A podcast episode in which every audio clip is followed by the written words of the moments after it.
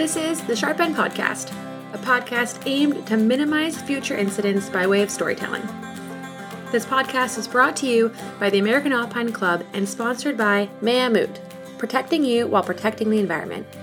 Mammut is not only focused on integrating leading safety technology into every product so you can confidently push your boundaries, but also committed to continuing to preserve what is worth preserving and to improve what is not yet perfect. This month's Mammut safety highlights are the Carbon Probe 280 Fast Lock and the Alugator Light Shovel. These two safety items are designed to be the best choice for the worst case. Mammut does the work on their end so you can hashtag confidently go. Light, bend resistant, and reliable, the Carbon Probe 280 Fast Lock features a specially developed fast lock system for quick and effective operation. The Alugator Light is Mammut's lightest avalanche shovel. It weighs less than a small cola and can fit in any small day pack. The sharp end, tilt proof blade is made of ultra robust anodized aluminum, while the attachment holes mean it is easier and faster to construct a snow anchor or rescue sled. We'll be giving away these two items this month, so stay tuned to find out how you can win this giveaway. Thank you to the Colorado Outward Bound School and Suunto for the additional support. Today, I have the pleasure of talking with two incredible women, Margie Root and Leslie Gains-Germain, who had an interesting experience on Hallett Peak in Rocky Mountain National Park, which is in the beautiful state of Colorado. So sit back and please enjoy the 46th episode of the Sharp End Podcast. My name is Margie Root. I'm an engineer at a national lab um, in Los Alamos, New Mexico. Um, and uh, I do a lot of things, um, but I think the coolest thing that I do is um, I work part time as an operations engineer for one of the instruments on the Curiosity rover that's on Mars right now. Um, so that's that. What does that do? Um, well, the instrument it has a laser, and we point it at different rocks on the surface of Mars and cause, um, we shoot the laser at them and that causes the rocks to ablate. Um, and when they de-excite, they release characteristic light of the different um, elements that are in the rocks. Um, and we look at that with the spectrometer and we can tell what they're made out of. So that's part of my job is helping run that laser. I don't actually look at the data, but I look at the, I help the laser run. Wow, that's super amazing. There's a world out there, people. oh my gosh. Um, and Leslie, welcome to the show. What do you do, Leslie? Thank you. Um, my is Leslie Gains-Germain. I currently live in Bozeman, Montana, but I just recently moved here as of about two weeks ago. Um, I moved from Los Alamos, New Mexico. I was living there um, alongside Margie. And I work for an environmental consulting company. Um, we mainly do environmental modeling of waste sites, so radioactive waste sites or chemical waste sites, and we um, evaluate the effects of contaminants on humans and the environment. Interesting. You both have really fascinating jobs. That's Los Alamos. uh, and then, uh, and then you both um, have a love for climbing too. Absolutely, yeah.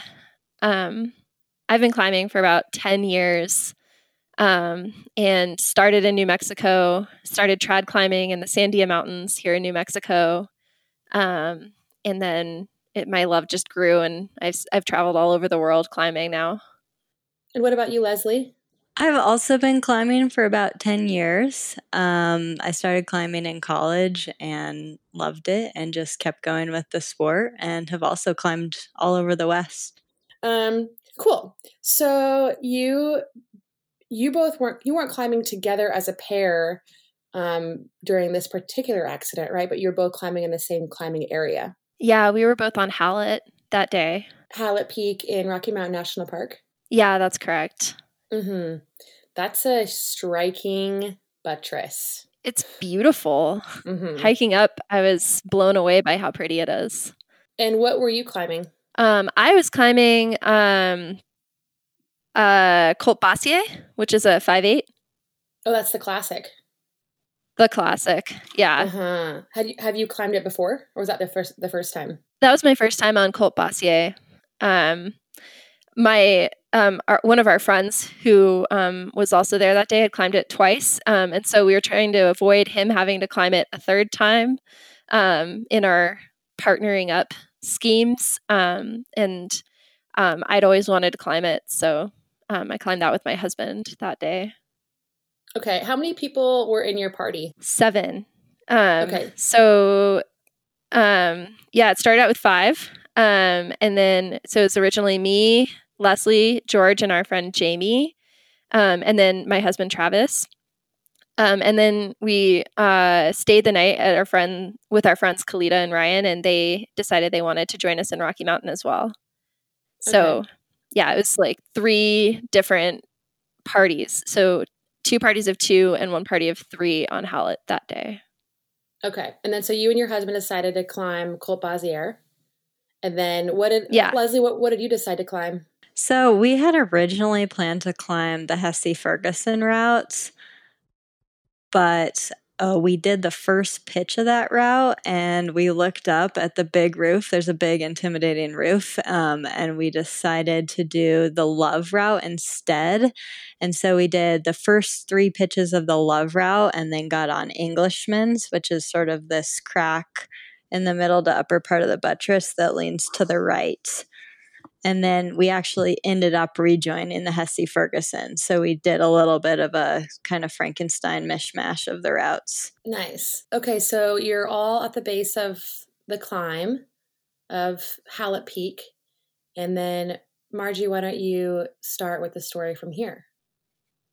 Sounds good. Yeah. So um, we got to the base at around seven in the morning. Um, and we, it's an easy hike. It's like three miles to get there. Um, and there's a little snow um, section right at the top that we had to cross, a little snowfield at the base. What time of, what time of year was this? Um, it was the beginning of July, 4th of July weekend. And so um, we climbed up the small snowfield, got to the base of the route there was already a party on um, Culp-Bossier, so Travis and I waited a little bit um, and then um, started up. And um, the first pitch wasn't too bad. Um, I stayed on route, had no problems, and uh, really didn't have any issues at all um, going up until the top of the third pitch. And um, so the third pitch felt run out to me, um, but I was comfortable with the climbing um, on the third pitch um, and uh, didn't feel like I was at any danger of falling or anything. Um, but my husband was pretty freaked out. He had he's um, recovering from a shoulder injury from a bike crash, so he hasn't been climbing a lot, and he just was unaccustomed to the exposure. Um, and the exposure on the third route, start, third pitch, started to really get to him. Um, but we talked about going down or going up. Um, we only had a single rope. Um, and so um, it just seemed easier to finish the route um, than to lose gear on the descent. And so we decided to keep going. And so the fourth pitch is just kind of a traverse, um, an easy one. And we had some lunch there, calmed down um, after he was a little bit stressed on the third pitch. And then I started up the fifth pitch, which I'm pretty sure I was on route there too. And um, so then on the sixth pitch, um, I was in a pretty obvious um, crack for a little while. Um, and then I wasn't really sure where to go after that. Um, and uh, everyone says to go right.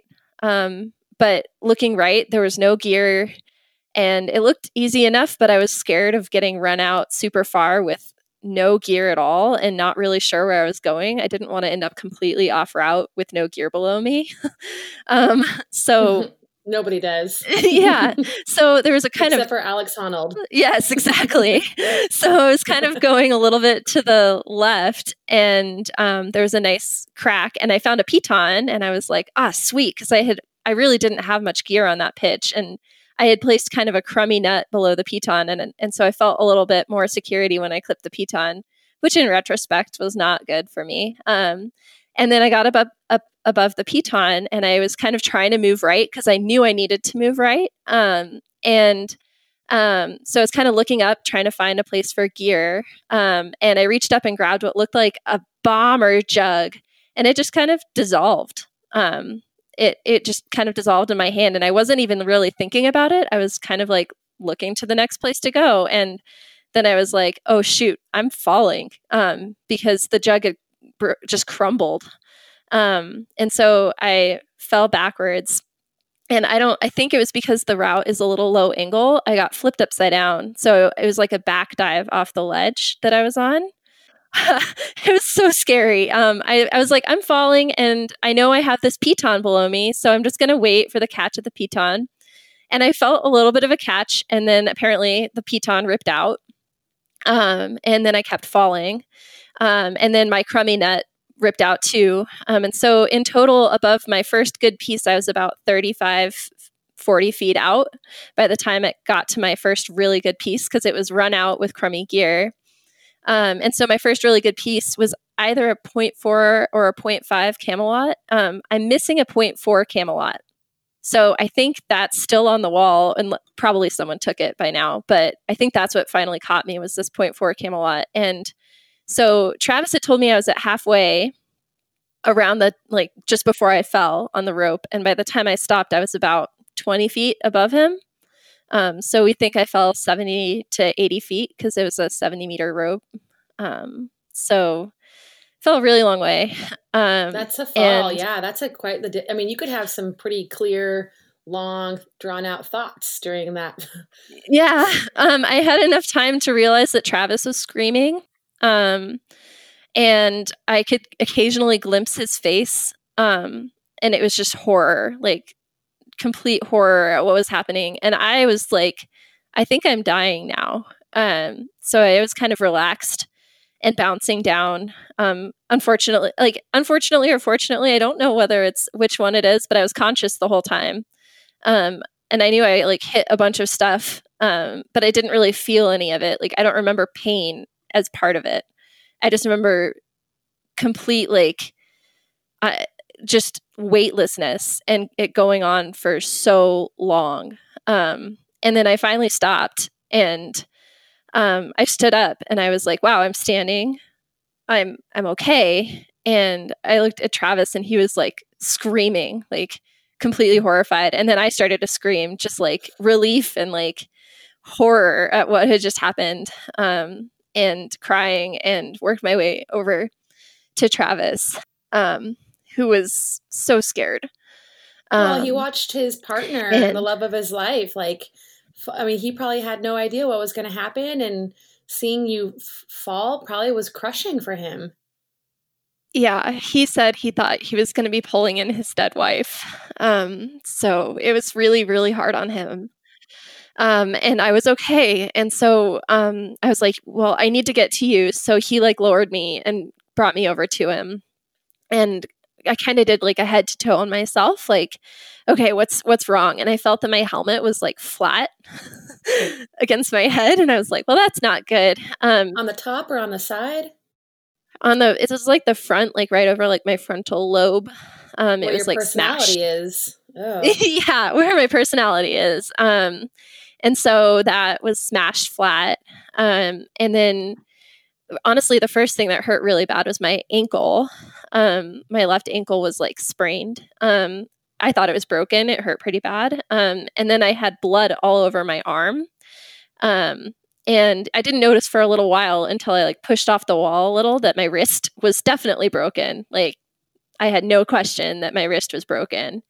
Um, and, so and was that we're kind of was it was it like angled or was it deformed or what? How did how did you know your wrist was broken? Uh, no, and I because I touched it, um, I, I moved it a little bit and it was like excruciating pain, like blinding okay. pain. And I was like, oh, okay, well, that's broken. Um, but it didn't look wrong. Um, I was a little worried that my elbow maybe had a compound fracture or something, but I didn't really want to look.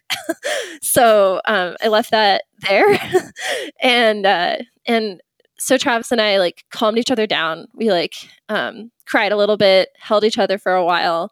And then we were like, well, we have to get down. Um, after I had finally talked my own brain out of, you need to finish the climb. Clearly, you're not finishing the climb. You have to go down. and so um, we started making a plan. And basically, the plan was just use all the gear. So I gave him all the gear. Um, we had already a pretty good anchor.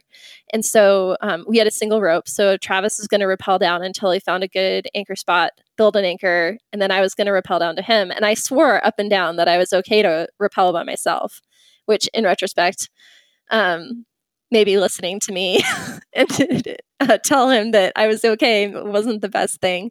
Um, but he started rappelling down, and as he was rappelling down, I noticed um, my double ropes coming down from above. Um, I had loaned my double ropes to um, Leslie and Jamie and Ryan, who were climbing one of the other routes that day because there were they were a party of three. Um, so they had my double ropes, and I saw them being lowered onto me, and I was like, "Oh my gosh, this must mean that our friends heard us falling, um, and that somebody's coming." And so I yelled down to Travis to build an anchor and wait, um, and he did. And then George and um, Leslie showed up, and I'm I'm actually going to let Leslie keep going on this. Thanks, Margie.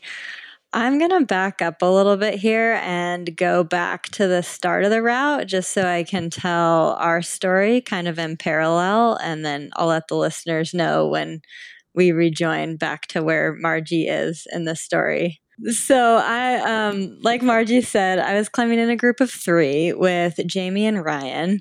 Um, Ryan had never climbed multi-pitch trad before, and then the other party that was, or the other team that was sort of part of our friend group that day were George and Kalita, and they were climbing the Hesse Ferguson route, and they were really the fastest team. So by the time that Margie fell, they had um, already topped out or they were very close to topping out. And so um, the first three pitches of the route that we climbed, the love route, went pretty fast for us. Um, and like Margie said, we were climbing as a group of three on double 70 meter ropes. And so our leader was leading with both ropes and then belaying um, both the followers up at the same time. And so we had done three rope stretcher pitches um, with those double 70s. And by about probably 1130, we're um, about probably 600 feet up. So well into the um, Englishman's route. And Jamie led the fourth pitch. And um, at, on the fourth pitch, you can decide to stay left to stay on the Englishman's route or go right and rejoin the Hesse Ferguson. And Jamie decided to go right partly because she saw um, George and Kalita over there finishing on the Hesse Ferguson, and she thought the climbing looked good over there. And that was in retrospect, really fortunate that she made that decision because that put us in perfect position to help with the rescue. And so um, Jamie built an anchor at the top of our fourth pitch, which was actually kind of near the start of pitch, proper pitch seven of the Hesse Ferguson. And at that point, it was about 12 o'clock. We were feeling um, good. Like we're making really good time. And so we stopped and had a little snack and kind of our our first indication that the tone of the day was about to change was um, as Jamie was having a snack and resting on her anchor, one of the pieces blew, and it was not a big deal. It was a good three piece anchor. So we just um, replaced it with a different piece. And um, Jamie started leading the next pitch, which would be our fifth pitch. So as Jamie's leading the next pitch, she's about halfway up. And um, that's when I heard Margie and Travis for the first time. So I actually. I had seen um, George and Kalita a lot, but I hadn't seen Margie and Travis or heard heard from them up until that point. So as Jamie's leading, um, I hear Margie say really clearly, um, "I think I'm off route. I'm going to down climb." She yelled that down to Travis, and I could hear that she was pretty close below me, but there was a little lip, so I actually couldn't see her. Um, so maybe five minutes later, I heard the fall. Um, so I heard um, I heard her say falling, and then I heard pieces popping. So I thought I heard three pieces popping, but it it might have only been two. Um, and you, you know, at this point, there was nothing I could do. I was pretty anxious, pretty nervous, just listening to this fall and knowing that not knowing what the result was. Um, so I heard her fall. I heard Travis catch her. And um, I knew she was probably conscious because I heard Travis talking to her. I heard him say, Okay, I'm going to lower you. And I heard this screaming and just a lot of commotion going on. So at that point, I yelled up at Jamie to build an anchor, and she was about maybe two thirds of the way up her pitch, and luckily had finished sort of the harder section of climbing. So she built an anchor, and um, she was able to communicate up to George and Kalita, who are now on the top of Hallett. And um, Kalita um, immediately got a call out for rescue. And um, Ryan, who was at the belay with me, also tried to get a call out, but we weren't able to get service um, where we were at on the pitch. So after that, um, George rapped in almost immediately. So he had one 70 meter rope and he was able to single rope rap all the way down to the anchor where Ryan and I were at. And um, we kind of convened there and made a plan that Jamie would drop the to the double 70 meter ropes. And then Jamie would belay Ryan up on the single rope that George had rapped down on. So we got that in a- going in action, and um, Brian set up set off with Jamie belaying him, and then George and I started setting up a rappel to go down to Margie. At this time, um, you know, Margie had warned us that these ropes she lent us were really really bad about getting tangled. and so we completely clustered the ropes at this time. Um, so that felt nerve wracking because it felt like we were losing precious time. Um, but we did get them untangled and um, and threw them over the the edge, and that's when Margie and Travis saw our ropes and and knew that we were coming. And I was actually surprised that Margie hadn't been able to hear me um, because I had, you know, the whole time kind of been yelling down to her saying that that we were descending to help them.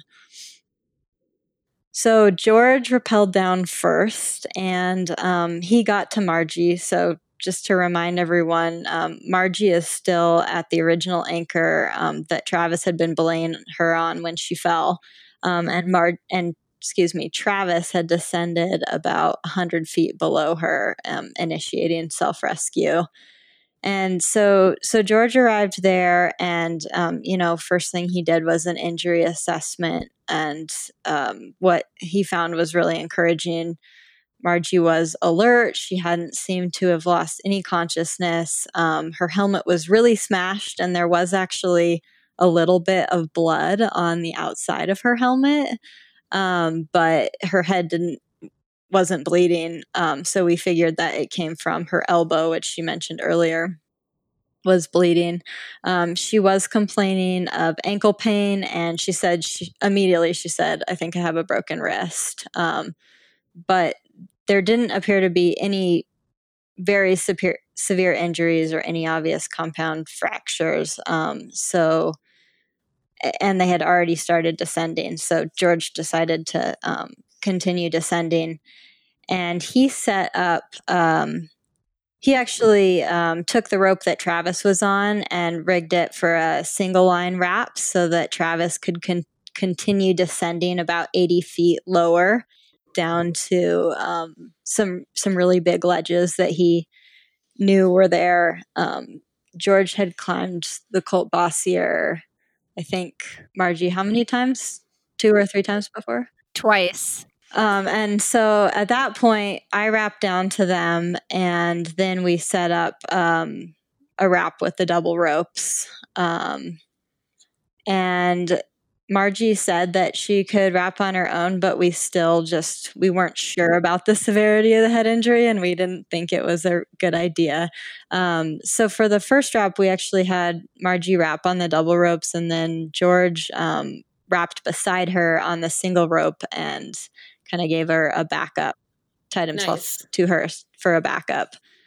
Um, and then I dropped the single rope, came down on the double ropes. Um, and from there we uh, were really efficient um, from the those ledges that Travis had stopped on. We were able to get to the ground in two more long raps, um, and what we did with those was George went first um, on the single line and looked for the next station, and then um, uh, Travis followed him on the single line, and then I set up the double raps, and Margie and I tandem rapped on the double ropes. And that was just really nice and streamlined because then when we got to the next station, the um, kind of the path down was all set up for us.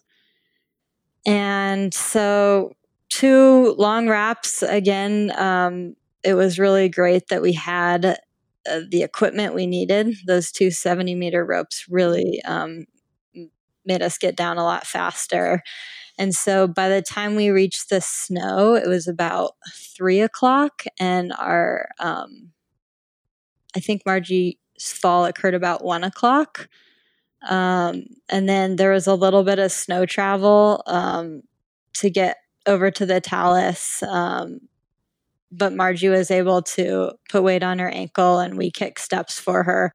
And by the time we got to the talus, a medic um, from Rocky Mountain National Park met us there and did a full assessment. And the medic, wow. yeah, he asked me if uh, I wanted to fly out in a helicopter or if I wanted a litter out. And I didn't think I wanted any of that. I definitely didn't want a helicopter, um, but um, I didn't think I needed a litter. And so I walked out um, it was really difficult because my head hurt a lot. Um, but I thought my head would hurt worse, but bouncing around in a litter. so um, that's um, I walked out, and they the Rocky Mountain Rescue was really really great about getting us out um, quickly, and there were two teams mobilized um, to take us out on a to take me out on a litter if if necessary, but it wasn't necessary. Mm-hmm. How long did it take you to hike back out to the the parking lot?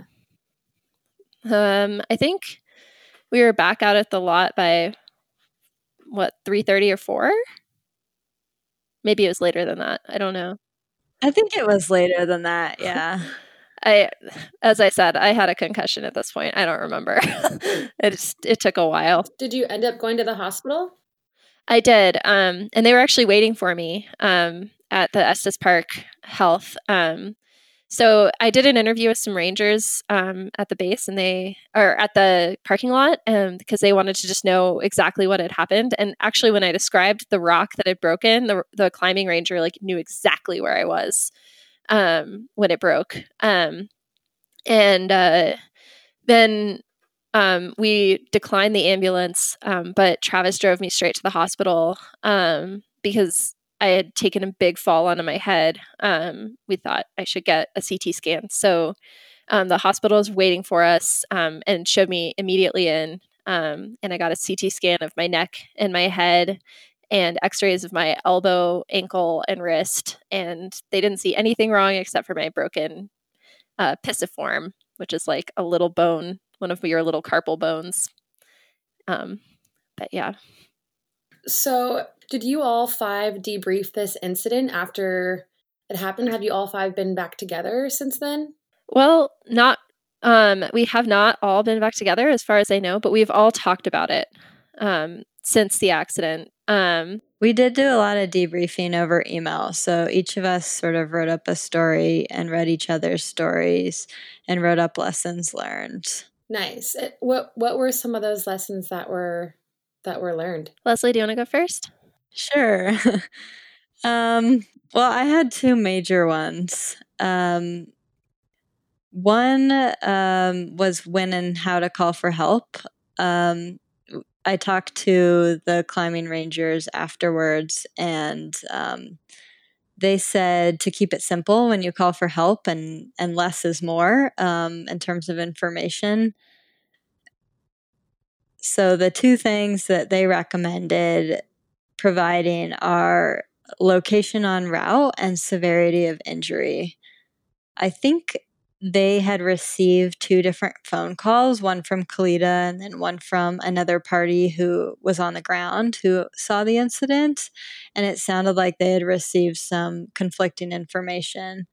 So, um, when and how to call for help was one of my lessons learned and and actually since then i listened Ashley, to the when and how to call for help episode that you did and that expanded upon that a lot too um, and then my second one is practice partner rescue.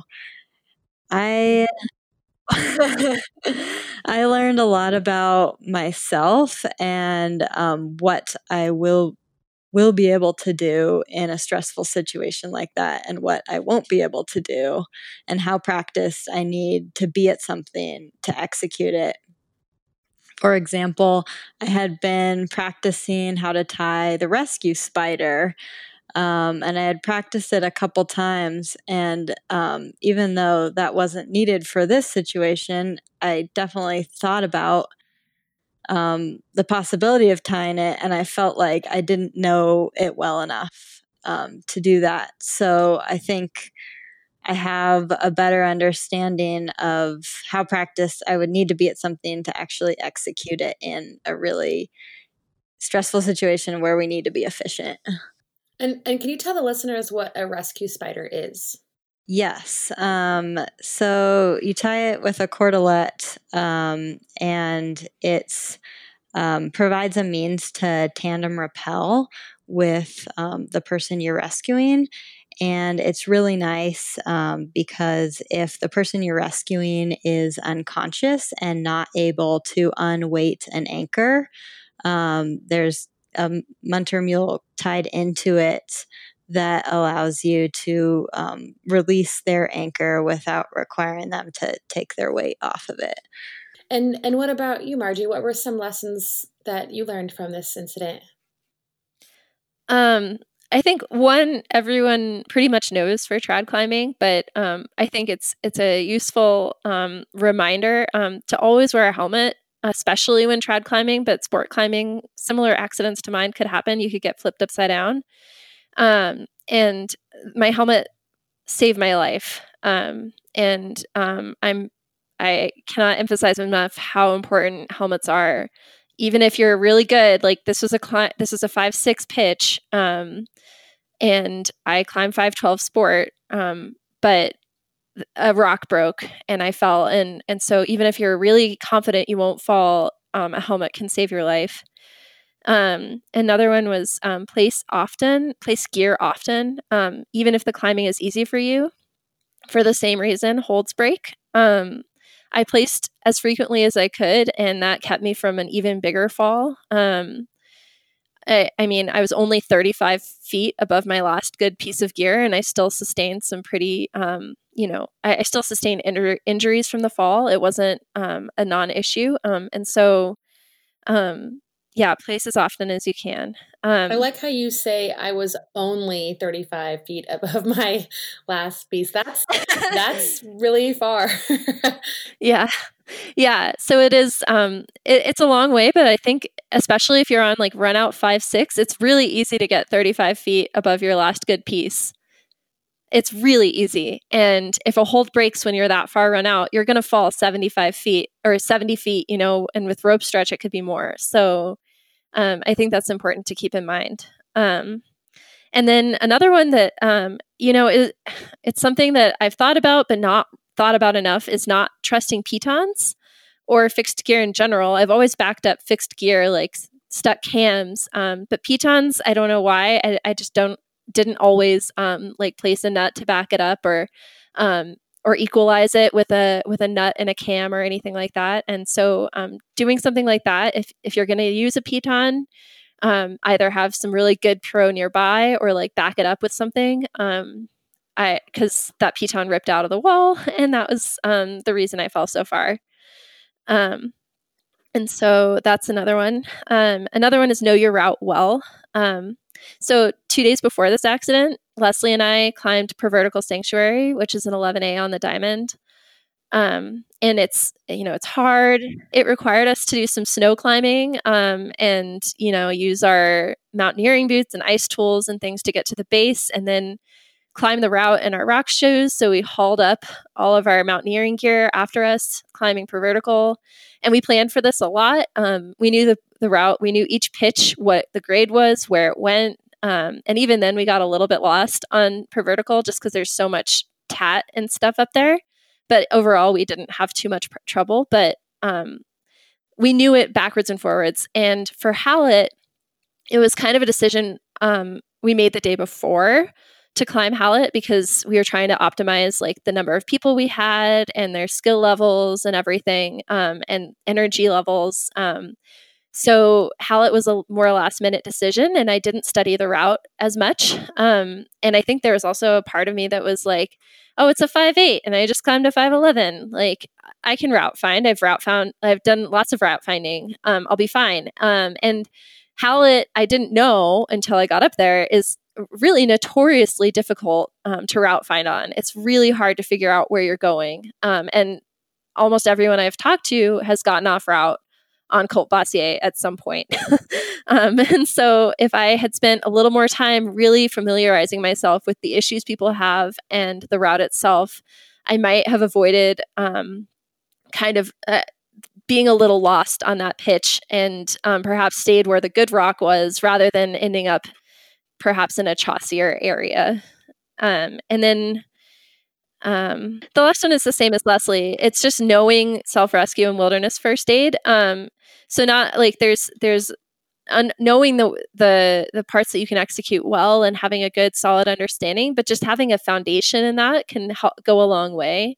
Um, so I'm a wilderness first responder, and Travis, my husband, is a he has a wilderness first aid certification, um, and I've taken self rescue classes in the past, and I think that helped us to kind of to make a plan and and not to just panic, but to decide, okay, we have to make a plan we have to get down and this is how we're going to do it. Um, and so it kind of calmed us down to have that experience um, kind of in our in our back pockets to pull out when we needed it. So um, i can't emphasize enough how important that is. Thank you to Mammut for being the headlining sponsor and for donating the Carbon Probe 280 Fast Lock and the Alugator Light Shovel to one of the Sharp End listeners. To enter to win these two safety items, head on over to Instagram, find the Sharp End podcast, like the most recent post, and tag three adventure buddies who you know would love the Sharp End podcast. You must be following the Sharp End, Mammut, and the American Alpine Club to win. I'll do the drawing on November 15th, so good luck. Thank you also to the Colorado Outward Bound School and Suunto for being contributing sponsors. The Colorado Outward Bound School has been changing lives through challenge and discovery for more than 55 years. Explore personal growth through authentic adventures while backpacking, rafting, climbing, and navigating in the Rocky Mountains and desert Southwest. There is more in us than we know. Start your journey at www.cobs.org. When you have your mind set on a certain goal or adventure, you want to make sure your watch can also go the distance. So, with up to 120 hours of continuous exercise tracking, the Suunto 9 is built to last just like you. It is also tested tough through hundreds of hours of military grade testing and built with durability in mind. Join the American Alpine Club today for an exclusive discount on the Suunto 9. Remember, play hard and be smart.